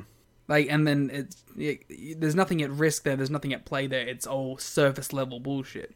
With a face, you have to kind of dig in and add some layers beyond that, and you have to work for it a little bit, which I think is why it also comes across much better when it does work. Yeah, if the entire sex angle was just matches like this, matches like Low Ki, Daniels, and Skipper against Red and the SATs, like giving a framework and emotional investment into matches uh, featuring very good wrestlers, thumbs up. Sadly, wasn't always matches like this, as illustrated by the person who debuted after this match, the big new member of Sports Entertainment Xtreme, David Flair. I mean, just hilarious, right? Yeah, David Flair comes out because Hennig comes out at the end of the show to try and beat up Sex again, but then David Flair, son of Rick, makes his TNA debut, gets Hennig in the figure four, sits there for like two minutes. It actually quite I, it popped me because there's a ton of people like around him brawling and fighting and all that, and he's just still sitting there in his figure four for two minutes. And then Jarrett beats him up and puts it in it, puts him him in it, which is great. Mm. I don't know. I'm not going to shit on David Flair being brought in for this. I think it's funny. It is, but like the problem is, it becomes a lot more about wrestlers like David Flair than it becomes wrestlers about wrestlers like Low Ki. And if hmm. it stayed being about wrestlers like Low Ki, it probably would have been a much better angle than David Flair and some of the people who will follow David Flair in the months to come. So David Flair is a Russo guy, I assume. Well, I'd imagine so. He's in sex. I mean, sure, but anyone can be invited to sex. That's not like a restrictive policy. That's true too. Look at the group of people they already have. They're very open in sex, you know. Open relationships up here at Sports Entertainment Xtreme. Well, as we see with every man's desire. Indeed, we'll talk about that when we get to the X division. So the the last show of the month ends with the the symbolism of Vince Russo and Sports Entertainment Xtreme destroying the asylum. They cut up the banners on the guardrails. They attack the ring aprons, and most famously and most notably, Vince Russo gets an axe and starts chopping down the TNA sign. I really thought it was gonna fall on him. I hoped it, it would have been so funny if it fell on him. I was so I really wanted it to fall on him. I thought that'd be so fucking funny. Or even if it just bumped him on the head. Yeah, him as a heel should have been like, "Oh, let it fall on me, and then I'll do a little pratfall." Yeah, but him as a coward. Yeah, he's like, "I gotta be a cool guy on TV all the time." yeah. See, I, honestly, I think a lot of this like sex stuff would be more tolerable if Russo was willing to fall on his ass a little bit more. Mm. And not just be cool, serious shooter guy all the time. Like if he was just, oh, you know, I get beat up and I look like a dope. I feel like it would deliver a lot more. Yep. So that's that's all the sex stuff for the month. It ends with the very clear symbolism of Russo chopping down TNA with an axe. R.I.P. to the the OG logo. Sex, the original Nexus, Sexist or the original what was the name of the Mustafa Ali angle? retribution. There we go. Yeah, the original Retribution. Sex. Well, actually, if you want to talk about like the original Nexus, like literally Russo goes, "You're either with us or you're against us." Yeah. So th- literally, they stole Nexus from Vince Russo. Wow, he he truly is right, a visionary. Maybe he was booking NXT at the time and no one knew. no, that was uh, Ed Ferrara, obviously. Oh, of course. Maybe uh, Russo will do NXT 2.0. He does have that rumored WWE job. He did well. It's not rumored. It's him saying that he's doing some kind of collaboration with WWE, and Yeah, I choose to believe it though because it's funny. It's really funny. Vince Russo is not a reliable narrator for what Vince Russo had for breakfast. Never mind anything else. yeah, hopefully he's booking NXT because it would be funny. It'd be so fucking funny. So that takes us. We've done a whole hour on Vince Russo. I mean, we're gonna do many more. So Yep, so we'll go to other things that happened in the month of December. We mentioned it basically, but there was a bunch of surprise debuts in the entire month of December. You had Roddy Piper, you had the Road Warriors, you had Percy Pringle, and you had David Flair all show up throughout the month. and Athena And of course, yes, the official debut of Athena. And Jason Cross, Yeah, and you had like returns of David Young. who actually kind of had a good month. So I'm not even gonna shit on David Young coming back. Well, yeah, he had one match. He was in that gauntlet match where he did some cool spine busters and stuff because David Young's a pretty good wrestler. I was gonna say, didn't he do a tag as well? But I think that was the January show I watched. Hey, how dare you skip ahead? Yeah, unlike you, who has zero knowledge about TNA ahead of this this month. I'm context free, obviously. I know nothing that happens after this. Uh, you know, I had a whole uh, point to make, and I realized it was about the January show, so I was like, shit. So, uh, if you want some big uh, Tony Mamaluke theme rele- revelations, wait till January's uh, episode. That's a big hook for two weeks away when we talk about January 2003. Yeah. But yeah, like, again, it becomes a defining feature of TNA during this period that every week has some kind of surprise, some kind of person that you don't expect to show up, and I I do like that. It's the the AEW at Daily's Place factor. Hmm. It's- You never know what's going to happen. random people would roll up. And even after Daily's Place, you might just get a Hoovy match. Who knows? Oh no, that was at Daily's Place Might- too, actually. Damn it. So, told you, Daily's Place. It's it's the only. It's the place to be. Daily, so yeah, you had all those people showing up. They're mostly stars, so that helps. and also And David Flair. Roddy yes, Piper. David Oh. Flair's there too. Yes, but I am, man. I, I like. I literally have like some zero reference for David Flair, so I'm I'm coming into this David Flair stuff with an open mind. you were giving him the benefit of the doubt. This is your first real exposure to the wonderful talent that is David Flair. One hundred percent. As we move over to the X division, it was a big, amazing red month. He beat AJ Styles in a singles match, a really good singles match. I prefer the other one, but this is still a really good singles match. I like the other one way more. Yeah, the other one was uh, because this one was more AJ just beating down on Red for the vast majority of the match, and then Red made like a two minute comeback at the end and won, which I still think worked pretty well for what they were going for in terms of like Red winning a match against AJ and kind of being elevated somewhat. But Yeah, the the first match is better. Though the finish of this match is better because they go up top and Red hits a super Frankensteiner where AJ does like a full 450 splash rotation and lands on his face, and it's incredible. It's a great sell from it. AJ, very good wrestler. Who'd have thunk that this AJ Styles kid has got it? Speaking of AJ Styles, It's yeah. The interesting though, that's basically AJ's last match in the X division. ever he never goes back. No, never, ever, ever. Because yeah, the the week before he did a double elimination match with Easy Money against AJ against Ho- uh, Joel Maximo against Kid Cash, which is I, d- I didn't even think it was a particularly good match, but it's mostly interesting for the fact that they tried to elevate Joel Maximo of all people who had like the miracle run in that match. Yeah, Because the story was that Styles beat up Red before the match to take him out because Red actually had a, a bone spurs in his ankle, I think it was, something like that. So he couldn't compete. this is a big SAT month, and I'm including Red in that as well. Yeah, it's a big SAT period because, as we mentioned, like they're they've been all over these shows for like two or three months now, which is quite nice to see, and quite sad that this is basically the end of it. Well, see, that's what I was saying uh, in the watch along. I was like, you know, forgive me for saying at this point the SAT feel like staples of the NWA TNA. So, not you know, with my 2021 knowledge base, to know that they don't become staples of the company was very. It's surprising to me, but I guess we'll see it how that unfolds. And I guess this kind of goes to a, a broader uh, overall point that I was going to save for later on, but might as well do it now because it kind of works. Um, You'd think that the X Division stuff would be like Russo's wet dream wrestling wise, because it's dynamic, it's fast, it doesn't uh, lend itself to traditional expectations. It's out there, but it, it really just seems like Russo just hates everything in the ring. Like you think that like hey, you know these guys going out there doing their flips and going 100 miles an hour. Uh, bucking tradition in the face would be his whole jam when it comes to wrestling, but it seems like not even that tickles his fancy. No, he just doesn't like wrestling. I think that's just what it comes down to. He just doesn't like wrestling because I think he's one of the kind of guys who's like, oh, look at these small personalityless geeks. Because that's the issue. Like these are good wrestlers. They're not Vince Russo's idea of what a wrestling personality should look like, and that's the reason he hates them all. That sucks. Yeah, so uh, Red has a good month, especially with that main event on the last show of the month, as you mentioned, where he has like uh, the, the probably the defining performance of his TNA career so far. And as he mentioned, AJ, like he's done with the X division, he's moving into the heavyweight division now. Yeah, um, feels like. I mean, I don't know. My my watching of this, it feels early, but you know, I'm sure it'll work out well for him. I I don't think this guy's gonna have a bad career when it all wraps up. So, But like, his elevation to heavyweight was very awkwardly done.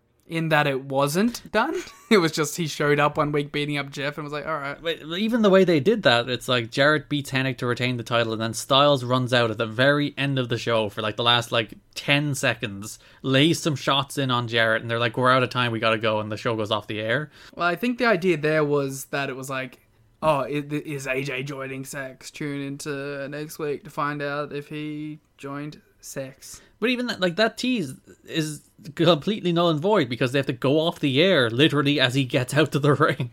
Hmm. And they do the same thing the next week, week where Jar- uh, Styles runs out, attacks Jarrett again, and people are like, "Oh, has he joined sex, or is he just attacking Jarrett?" And that is a question we will have for weeks to come. Hmm. Because yeah, they they blew off the whether or not Jarrett was joining sex, so they immediately to start up. Will AJ join sex? God, who will join sex? So much sex going around on these shows.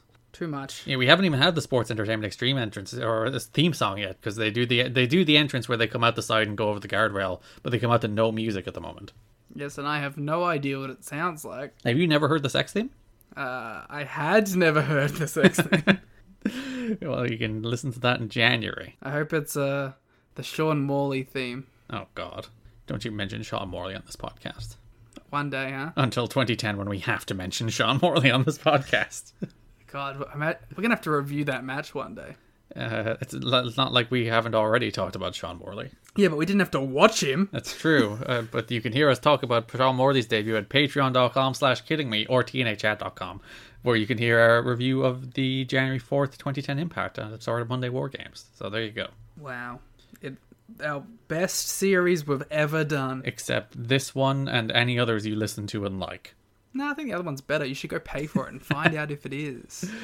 We had a big X Division debut, as you mentioned, Jason Cross, uh, a bizarre debut where he faced Tony Mamaluke on the December 11th show. Had a good little match. He hit his crossfire legs drop. It looked like a million bucks because it's like the coolest move in the world. It's a shooting star leg drop. What more do you want in wrestling than a dude doing a shooting star leg drop? Exploding all of his lower spine every time. The thing was, he hit the move, he hurt his leg, and then Tony Mamaluke tapped him out immediately. Which, to be fair, like I didn't hate as a finish. It's just a weird choice when you're going to make this guy the number one contender the next week. Yeah, it's a very strange that like on that show he does lose to Tony Mamaluke, then they go the next week into a gauntlet match with uh, Shark Boy, Jimmy Rave, Tony Mamaluke, Kid Cash, Ace Steel, both Maximos, David Young, and Amazing Red, where you have Jason Cross win that gauntlet. I think he goes the distance in the gauntlet, doesn't he? I believe so. And then he, he wins the gauntlet by completely missing his crossfire leg drop. Yeah, it looked real bad. As opposed to like Poor guy. the first one looked fantastic. It looked everything you'd want that move to look like, and then he missed the second one. So yeah, very strange choice to have him lose and then win. There was a really fun moment in the Mamaluke match where Tenay says something along the lines of, uh, "We've been seeing Cross on uh, Explosion recently, and it's been he's been showing up. So if you can get it, I guess to go look for it." It's basically the summary of what he says. If you've uh, saved it on your on your VHS tapes, Someone in like with an attic full of explosion tapes somewhere. please send it to us. And then the other big thing coming out of the X Division this month is, of course, Sonny Siaki wins the X Division Championship. Not the best X Division champion ever, eh? Uh, like Siaki is a man who is charismatic and he looks like a million bucks. And I don't blame anyone for trying. Yeah, he's the guy who you look at and hear his promos and you look at and you look at and then you're like, yeah, we'll push him. so Yeah, we'll give him a shot. He just doesn't work particularly interestingly. I don't think he's awful. He's just not very compelling. Yeah, unless he's working with people who are dramatically smaller than him and he can throw them around like they're nothing. Then he just becomes like your standard like headlock heel. So yeah, he defeats Jerry Lynn on the December 11th show to become X Division champion after you mentioned Desire makes her debut, or as she's currently called, Everyman's Desire. Or as she will be called, Miss Sex. Well, Vince Russo does state that he will get everyone in sex laid twice a day, so yeah, he like this dude's a pimp. That's his character, right? Like he promises this. he like like contractually, it will happen. So yeah, Siaki wins the belt and he defends the belt the following week against Easy Money and Jerry Lynn in a three way before then joining sex. You know, straight from the three way. Hmm. At least Siaki makes. God. My brain didn't process that joke. I was just like, oh, move on. It's like, oh. I like that for half my jokes, your process is all right. Moving on. well, yeah, sometimes it's just like, yeah, I'll let Liam have his little joke. It's like, mm, you know, Let me. Ah, I'll give him his little jokes. I'm a very generous co host. Yeah, So he's a yeah, he's a member of sex. He does fit in with sex at least. sure. And the, the weird, I guess when you look at the weird smorgasbord that is sex, I guess everybody fits in into sex. Well, we don't kink shame. We certainly do not. Tag division had a little bit of a light month this month, didn't it? Yeah, there was some new church and AMW stuff. Then there was uh, the Road Warriors, obviously. Uh, there was like a weird little Divine Storm push that was happening with Trinity landing on her own partners every time. Yep. And um, and we're you know wrapping it up all nicely. I think there was one something that we did talk about that I think is you know interesting enough and does incorporate uh, AMW was we got like the wait I realize I'm talking about January again. Ignore me. I seriously I I can't watch the next month because it's just gonna be whatever's stuck in my head. Yes, please don't do that from now on. Yeah, I know. I, I, I clearly can't handle the responsibility of of even watching 20 minutes of the next month because it will be all I want to talk about. you cannot keep the timeline straight in your head. Anyway, yeah, look forward to, to the first January show where there's a State of the Union address. Uh, um, as you mentioned, Divine Storm are getting a push. They win a bunch of. They beat the Maximos and they beat AMW on these shows in two good little matches. I like the AMW one a lot, actually. I think that one is a banger. And like, not to discredit Divine Storm, who I think are actually quite a good team. That's again AMW just in their full baby face, like swing, kicking ass. Yeah. Divine Storm are kind of like the complete opposite of a Sonny Siaki, where there's a lot of sizzle there, but not a lot of subs- a substance. And otherwise, there's a lot of substance in Sonny Siaki, but there's not a lot of sizzle.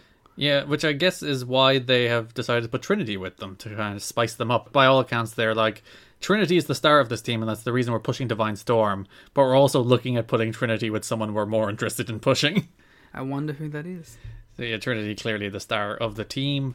As you mentioned, New Church did some stuff as they continued their feud with AMW. On the first show of the month, they did this thing where Chris Harris wrestled Brian Lee and James Storm wrestled Slash. Both Harris and Storm won to earn a bull rope match with James Mitchell. Uh, as we like to call it, guaranteed EW booking. Hey, how dare you suggest that all my builds to tag team feuds are just singles matches between the tag teams? is this where it comes from? I've never done a bull rope match. As a result, I'll have you know. They haven't been trying hard enough, clearly. So the big thing for that is that segment is that James Mitchell excuses himself from the match because uh, his doctor, Doctor Kevorkian, which is a good bit, Doctor Death himself has excused him from uh, participating in this match due to medical reasons. So Belladonna takes his place, and they do a little schmoz where Mitchell does get involved, but then doesn't get involved again, and AMW eventually beat Belladonna. See, I really thought this was cool in theory, and then the babyfaces just beat up the woman. Yeah, two on was like, one. "Oh." These lovable men just attack this woman two on one while they have her tied to a bull rope.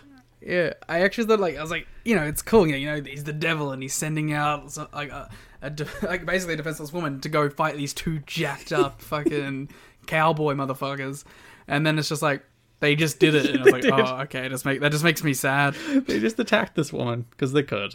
They just like crushed it. It was bad. Uh, yeah, and that's what. And I was like, oh, Yep. And end of the month, as we mentioned, AMW beat the Harris Bros in the new church after the Road Warriors interfered. So yeah, uh, after I think we had a very good November for the tag division because we had the, like that's when the the AMW new church feud was in like full swing, and here Sex has sadly overruled the tag team division. sex rules all. Mm. So shall we go show by show? That's all the broad topics I have. Yeah, I think that's really it. Uh, If there's anything else you'd like to talk about from the December 4th show, Liam. I, I did quite like it. Opened with this recap of the week before. Well, I didn't like it. It's terrible. Um, or the after they went off the air of the Killings and Jarrett match for the last show of November, they showed Killings and Russo getting stuck into each other, and then they did like a 50-50 brawl where like Killings takes down Russo, and you think, oh, he's going to beat him up. Then Russo turns it over and starts. dr- Yeah, that's the problem, right? That's what I was going. Uh, what I was talking about earlier about how like Russo needs to show us more. He needs to be like a dork. Like he shouldn't be going 50-50 with Ron Killings. So yeah, they, they, he turns over and starts laying down blows on Killings, and it's just like, dude, you're like the non wrestling goof here. Why are you going 50-50 with the former NWA champion? Yeah, it's, that's stupid. And that was meant to be Killing's babyface turn, by the way. That moment where he like jumped Russo was meant to be his babyface turn, where he gets turned on and then beaten up by Vince Russo.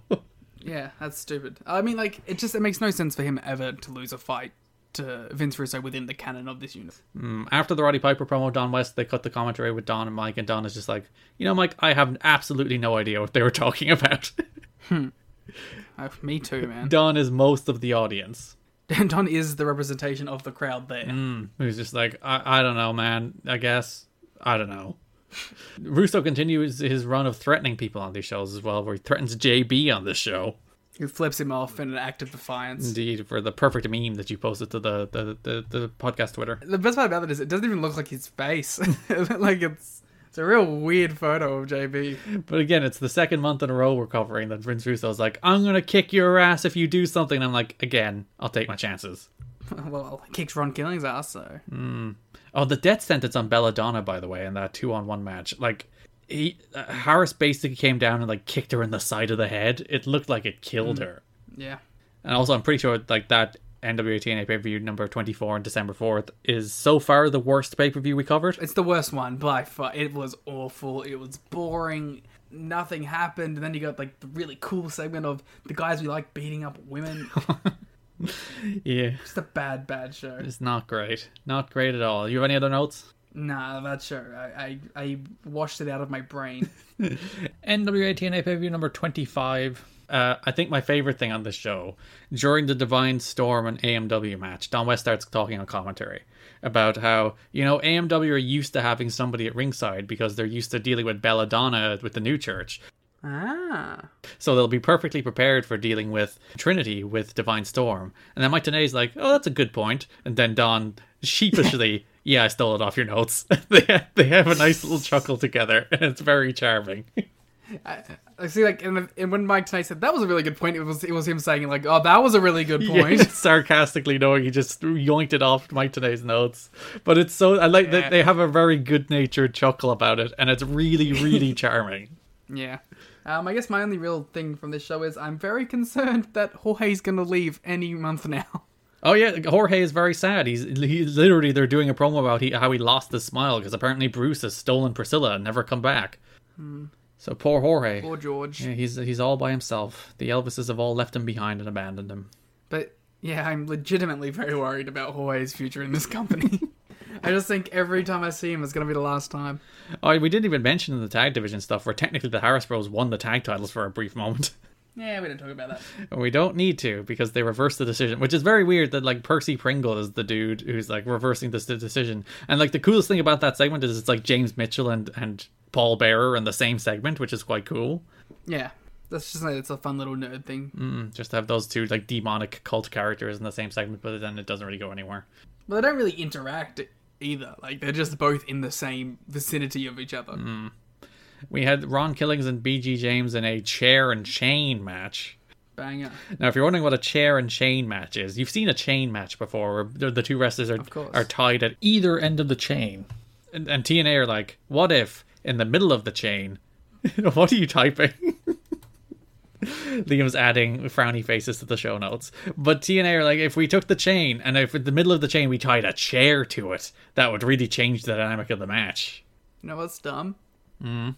I kind of like it. I do, yeah. I'd actually think it was their better match because they had a match the next week as well in a false count Yeah. anywhere, and the chair and chain Oh, match was better. Stunk. Yeah, I I like this. You should do more chair and chain matches.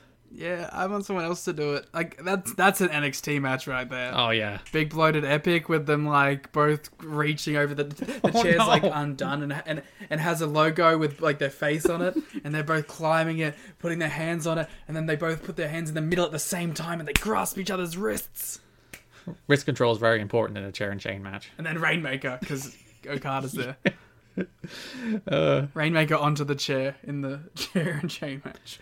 Uh, Rudy or Rudy, uh, BG is conflicted about uh, everything that's going on with his dad because he does hit Who's Rudy? Uh, Rudy Charles, I, I did have a note about Rudy Charles in the last match where he there was a, a there was a ref bump in the last match where Rudy Charles was taken out and like he goes and starts counting a pinfall at one stage and then just stops, rolls over and pretends to be hurt again because I'm pretty sure he realized there's like wait a minute I'm not supposed to be counting this pin. Oh no, I'm hurt again. Good stuff. But yes, back to BG. BG hit Bob with the chair and is quite sad about the fact that he hit Bob with the chair. He is conflicted. it's hilarious that not even Russo's own stable can be free of inner turmoil. Because yeah, the next week Russo's like, I want to see no conflict in this stable. You're in or you're out. They said no sympathy. He wants no simpy. I was gonna make the Steiner joke, so well done. That's why I'm here. The TNA fan. There's a Jeff Jarrett sit down interview on this show where yeah. he decides to address the Sean Waltman stuff because as we mentioned, they desperately want to get Waltman back in so they can do this shoot stuff with Waltman as well. Oh, this will bring him back. So yeah, they decide well, how do we get him back? We're gonna have Jarrett come in and we're gonna have Jarrett just call him a coward and a bitch for running away from Vince Russo. He should come back in and then like shoot on Russo in the ring. He does kicks for reals. Yeah, if he does his karate kicks and just nails him in the face, that would be very good stuff. Curt Hennig's title matches. Curt Hennig's matches in general, I, don't, I can't. I don't remember a single thing about any of them. they feel like you know you get wrestling matches that go long, that go 30 minutes, and like the first 10 minutes they do nothing, and then they start building up. Hmm. All of Hennig's matches are that first 10 minutes where they do nothing, except then the match just ends. so it's like the, the, the feeling out period, the exchanging holds, and then they just do a finish. And you're like, what? If you're one of these guys that are like the first ten minutes of the New Japan main event is actually the best part of it, you'll love this fucking Hennig. 2002 Curt Hennig will be your favorite damn wrestler.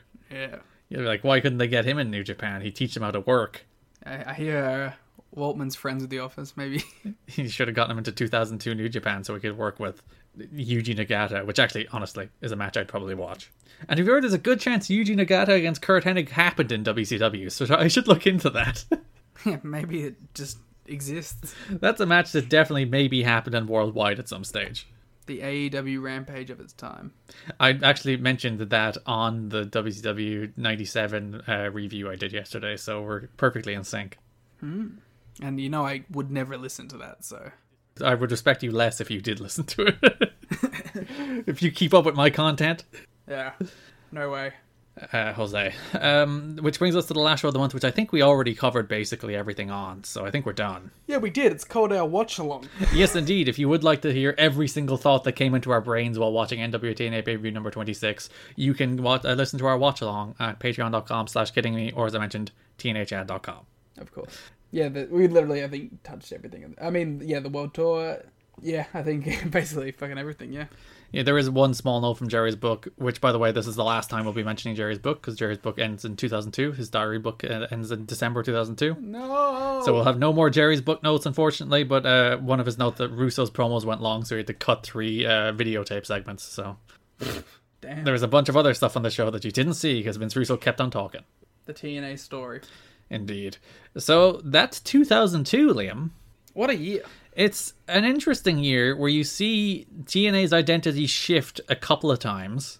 Where, like, it starts as this kind of like weird WCW retreat, and then it becomes kind of like kind of a traditional wrestling company that also still has Vince Russo elements. And now, as as the year goes on, as the months go by, we see it increasingly become like the Vince Russo style wrestling company that we all know and don't necessarily love.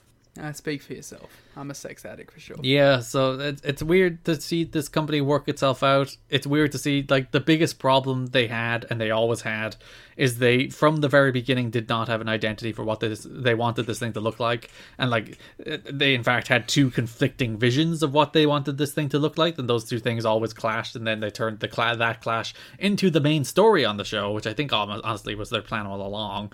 So maybe it's uh, actually high art, and we should commend it, but for the most part, like this year, like they do work out who their stars are. Like they're like, all right, AMW tag team, Styles X Division, those are our guys, and obviously Jarrett's the heavyweight guy. Like Killings comes comes good. A lot of the people who show up in the early days filter out. Like if you look at the number of people who aren't on these shows anymore, like Buff Bagwell or Ken Shamrock or Bruce or Apollo or all the people who were like Hall. yeah, Hall or Monty Brown, all the people who were like fixtures through the early days. Even this is a fully Brian Lawler this month. Disgraceful. Hence why it's the worst one. yeah, because he's selling his quitting angle, so he's not here for the entire month. I was kind of worried he wasn't coming back, so You will get more Brian Lawler, don't you worry. thank Christ. So yeah, it's it's it's weird to see the roster like shake itself out and they're settling down onto the people they actually want to focus on. But even then, as we mentioned, like the Maximos, who are very heavily featured, especially in the later half of 2002, uh, slowly just like just get phased out. 2002 TNA. It's a strange identity-less year where they're throwing everything they possibly can at the wall, seeing desperately what might perhaps stick, realizing I think none of it is sticking. Think that's the funnest thing about this uh, year is that each month felt like they were trying a different aspect of the show out to see what would be the best uh, point of action. Like November was the weird like X Division showcase month. The week before that was like traditional wrestling show. The Week before that it was like more uh, extreme like Vince Russo kind of segments. So it's like it really felt like every month had its own identity, which was an interesting development. But now I'm interested in seeing how the more settled style of Vince Russo permeates throughout 2000. Actually, yeah, when you look at what they didn't do, it's like there's very little like real hardcore stuff in the early days of TNA. Yeah, I guess the closest you had was the Dupp Cup. Yeah, which was played for comedy more than it was played for actual like violence. And we'll uh, again, we'll see a lot more of that in 2003 as more of the old ECW names show up. What? The shock of all shocks. We mentioned Mike Awesome already, so uh, it's it is you know it's of the three major companies that were there before TNA. You had ECW, WCW, and WWF. This company so far is very much leaning toward what the WWF and WCW did, and very much not what ECW used to do. Well, I'm looking forward to that changing. Hmm. So that's the things we can look forward to in 2003. We're going to do a full 2002 year in review on the Patreon where we'll probably crown some awards like Rest of the Year, Tag Team of the Year, Match of the Year, stuff like that. So you can look forward to that over sometime over the next two weeks. We'll get we'll bang that one out. Patreon.com slash kidding me. That's December. tnachad.com. Uh, yes, tnachad.com, of course. So that's that's December. A a strange month where it's like again, as I said, there's a, there's a gravitational pull to the Vince Russo stuff that everything begins to revolve around what he's doing, so that everything else kind of feels like background noise, and it, it's because it is. It feels like a Vince Russo vanity promotion. Mm, because yeah, he's clearly designed to be the star of this company this month, which He's the fucking ace. he really is. It's the reason he's getting the better of Ron Killings in a fight. Yeah. At least you had cool debuts. Yeah, I mean, really. I mean, I, to be fair, I didn't hate most. Of, I, the first episode sucked, but the the other two were pretty good. So. And yeah, you, you clearly liked it so much that you desperately wanted to move on to January. So Yeah, exactly. I was pumped up. I was ready to go. We got the good logo, man. All right, we'll be back in two weeks, so Liam can finally talk about January 2002 and or 2003 even. Oh, my t- my Tony Mamaluke points. Yeah, all his Tony Mamaluke points, all his logo points. He can give you all that in two weeks when we talk about January. If you would like to follow us on Twitter, you can follow us at TNA History Pod. You can follow me at Garrett Kidney. You can follow Liam at the Gleet Muta. Please. Yes, so you, maybe perhaps he can overtake the podcast account again. If I, I don't even need to overtake it, but if I can just hit 500, I'll be happy. Help Liam hit 500 followers on Twitter so we can have the next episode be a different 500 follower celebration. Yeah, uh, if I don't hit 500, I'm not coming back.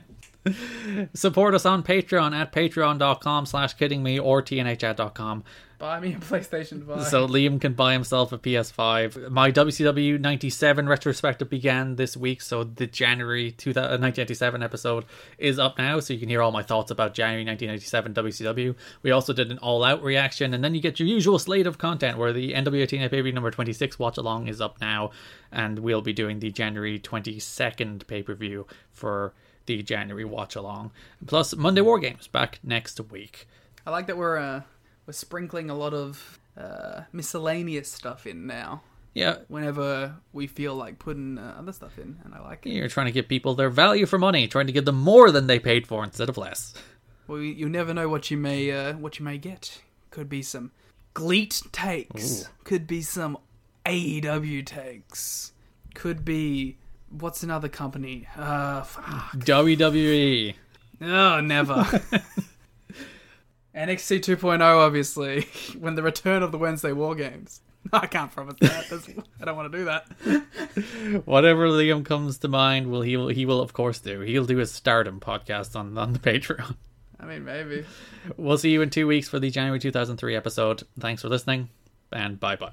Support tnachad.com.